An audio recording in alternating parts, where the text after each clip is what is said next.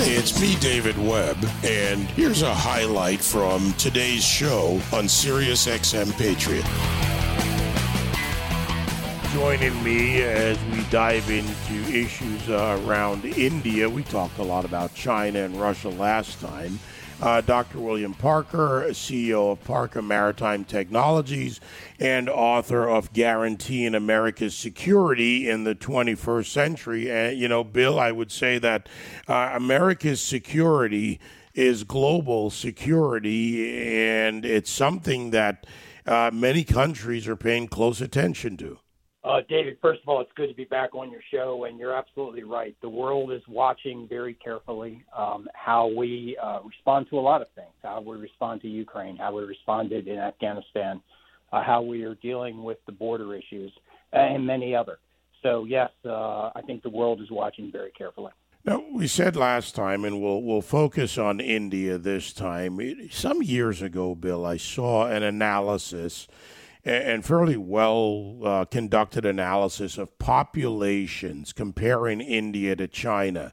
And the relationship was about a business as well as global connections. India, with a large English speaking population, we've seen a lot of software, hardware testing, other industries uh, move to India over the decades. Uh, the projection was that India would have a larger, more Western friendly population than China when it comes to language and communication. Now, China and India have their ongoing uh, conflicts, not just border issues uh, and more. Uh, does that factor into assessing India's role on the on the national stage? And certainly there are pluses and minuses. Well, I think uh, all your points are spot on. As you know, David, by the end of this decade, India will surpass China as the most populous nation on the planet. China and India will then uh, uh, control one third of the world's population between the two of them. Um, so that that's pretty significant. Modi, uh, the, the president in, uh, in India, says that uh, Russia is a pillar of strength and he calls uh, Russia India's most important deterrent partner and defense partner. And and we'll get into that a little bit more if you'd like to. But it, it's really interesting. And meanwhile, Xi Jinping and Vladimir Putin are saying that, and I quote, uh, both of them have said um, it's the best relationship the two countries have had in 450 years. So you have two very close countries, uh, China and and Russia, right now. Uh, you have India, which is playing both sides of the fence.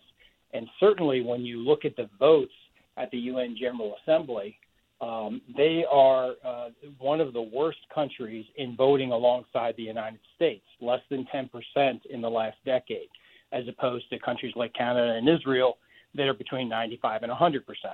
So it's, uh, it's an interesting relationship. You know, India and uh, look, nations vote their sovereign interests uh, where they have convenient interests, we tend to find more. But is the UN the primary area? I mean, it's part of the picture, clearly. Or is it also this Indo Pacific region more so in what they do? There are other nations, obviously, and you can probably extend to Micronesia to some extent. But that affects our world. President Trump, while he was in office, turned our focus to that Indo Pacific region. Well, I think Indo-Pacific is absolutely huge, not just for population, the size of the ocean, um, the population of the individuals, um, but you also have to remember that between 65 and 80 percent, depending on which study you look at, of India's uh, armament, uh, whether it's aircraft or tanks or submarines, et cetera, are purchased through Russia. And so that is a big deal.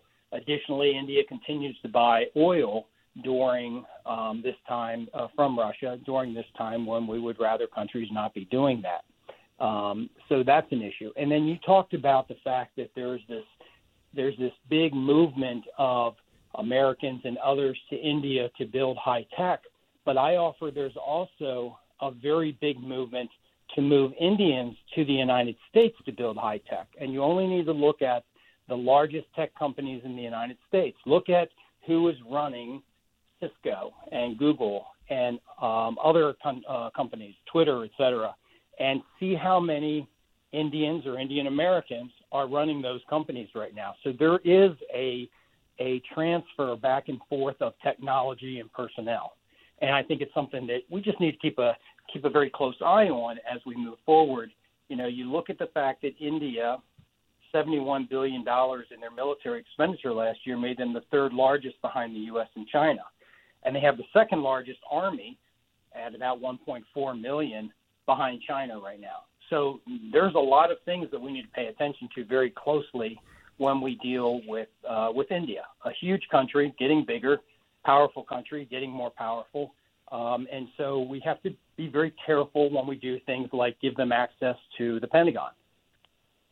So while all that is is you know I, I don't know if the term is on point, but you know fact based analysis and concerns that we should play with, eh, frankly, with any country, as I believe, they have their sovereign interests. How do you factor in the two systems of government? And you know, to be clear for anyone listening, you know, there's a difference between the Chinese people and the Chinese Communist Party. Uh, clearly the, the histories of both countries, the cultures are thousands of years old. Uh, there is corruption in India that is institutionalized as part of its existence beyond its colonial era uh, with the United, now the United Kingdom, but then Great Britain. So, what should we watch for in the difference between these two countries' uh, governing bodies?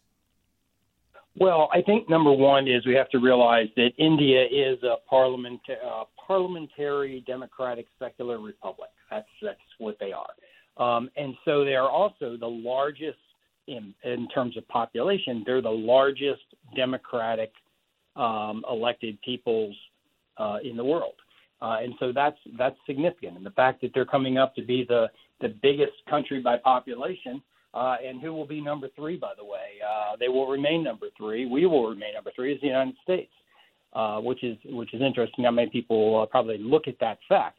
So China goes to number two. India goes to number one. India is a a uh, democratic uh, country.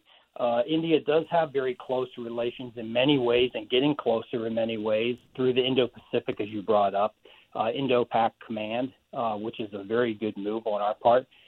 But at the same time, we need to be careful of, of who our friends are. When you look at the UNGA votes um, and how how much they do they vote against us more than they vote for us, about 93, 94 percent against us. Um, that's that's significant. The fact that they're buying oil from Russia is significant. The fact that they abstained just a day or two ago, again, on saying that Russia was in the wrong uh, in invading Ukraine uh, is just another uh, another one of these issues that I think we need to look at uh, very carefully. To that point of buying energy, and India buys from many many nations out there. Uh, they still buy, I believe, a fair amount of Venezuelan crude. I, is there something more to this? They obviously are dependent on others for their supply. Uh, do they not have the capability or capacity? Or availability within India? Is is that why they go out and buy from these other nations? Therefore, you know, how much do you say you you can't tell the guy who's giving you the thing you need, hey, you know what, I really don't like you. Yeah, um, I, I mean there there is something to that. Uh, they do have a, a limit. Uh, but so does Europe have a limit, and Europe is finding ways around that, and will find ways around that. And part of that is the United States um, if we up our production of natural gas, if we get the XL pipeline going, uh, if we start moving, uh, if we start moving icebreakers and buying icebreakers for the Coast Guard, so that we can actually break ice, and the Russians aren't the only ones doing that to pump to pump oil up north. Those are all things we can do to help the rest of the globe because we're sitting on a lot of natural gas and a lot of oil in general, and we could uh, be a major, major producer. We are already, but be the number one producer if we wanted to be um, very quickly, and help countries like India and others uh, who right now need to rely on uh, on Russia. I said uh, on your show many, many months ago, before there was even an, an invasion, that there should be right now some sort of Berlin airlift by ships, if you will, that we're moving oil and natural gas to Europe so that if Russia would have invaded, which of course they did, um, we would already have natural gas and oil moving. What's that do? Well, maybe it helps our economy a little bit in the United States. Maybe it helps our allies and shows them that we're there and that we're thinking strategically and we're ahead of the ball game. So I think those are some things that we could could be doing. Yeah, and from a signal point, I mean, what signal do we send to turn inward to America when we continue to drain? I think it's another 10 million planned out of the SPR. Uh, and at the same time, we're not sending a signal of support to European nations in any way by actually doing commerce. That's correct. Yep. Spot on. Yeah, going forward, and look, we, we're seeing changes here in America, Bill, and what we do. Is it possible that political changes here could affect India's actions? I think that um, I think that political change, more than political change, I think that uh, intellectual change in the way we approach leading our country and the way we what we spend money on and what we don't spend money on. Um, you know, are you going to spend it on art projects, which are nice, or are you going to spend it on science, technology, engineering, and math? Um, you know, what are you going to teach the next generation? Is, it, is the current generation learning history, and are they learning the history of the United States uh, in school? Are they learning engineering in school at, at an early age? Um, I think these are these are things that are very important, and they're strategic decisions that go beyond the two-year election cycle. And so I think that uh, getting it right in our schools uh, is hugely important. I think that getting it right in um, natural resources and how we use those natural resources and who we sell them to is important. Uh, so I think that maybe is the approach as we move forward. we've got a well, we've got a couple of minutes left here, and I want to touch on something else. There's this India plan that I looked into a little bit more. Uh, Bloomberg, others talking about this in foreign media, but a 1.2 trillion dollar plan to, as it's put, snatch factories uh, from China uh, digital technology and more. Uh, what is what is the story there? Yeah, the, uh, you know the story is that um, uh, India is actually doing a very good job uh, internally at building their intellectual elite, and they're building it from the first grade up. Um, they're building it by making sure that they have enough uh, major players in U.S. and other global um, technology companies. Uh, and, and so the idea of putting large technology companies in a country that is not a communist country like China is not a bad idea, especially when you are, if you're a businessman and you look at how difficult it is to work with China on a regular basis. Um, it, it's smart to move somewhere else and somewhere where there's enough uh, population. But I think we also need to take a good hard look inside the United States and see how we build our population to be capable of building those things in the future. And that includes not, not just engineers and not just computer guys, but people that can weld, people that can put stuff together, people that can make things again. Um, we need to continue to make things in the United States again and, and get better at it. You know, you need, only need to look at John Deere um, you know, nothing runs like a Deere. You want to look at uh, paint technology and engineering technology. John Deere's been around for a very long time and very successful because people are willing to work hard in those companies. Yeah, and you know, when it comes to technology, which you know is part of big part of the future, uh, software and hardware testing. I mentioned earlier, uh, this is something where we can take back uh, a lot of our overseas work. People are companies uh, are pushing work over to India and have for decades now, and we need to rebuild that. Technology is a part of our world, uh, as uh, econ- you know, as other economic factors, other manufacturing capabilities and uh, we need to reshore that. We need to onshore that. Whatever it is, it needs to be within American shores, which is good for this country and good for our allies. Bill, always a pleasure, my friend. Always spot on. Great analysis. Thank you.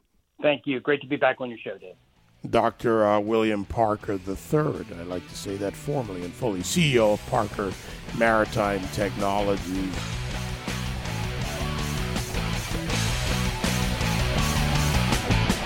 Can join me live on The David Webb Show Monday to Friday, 9 to noon East on SiriusXM Patriot 125.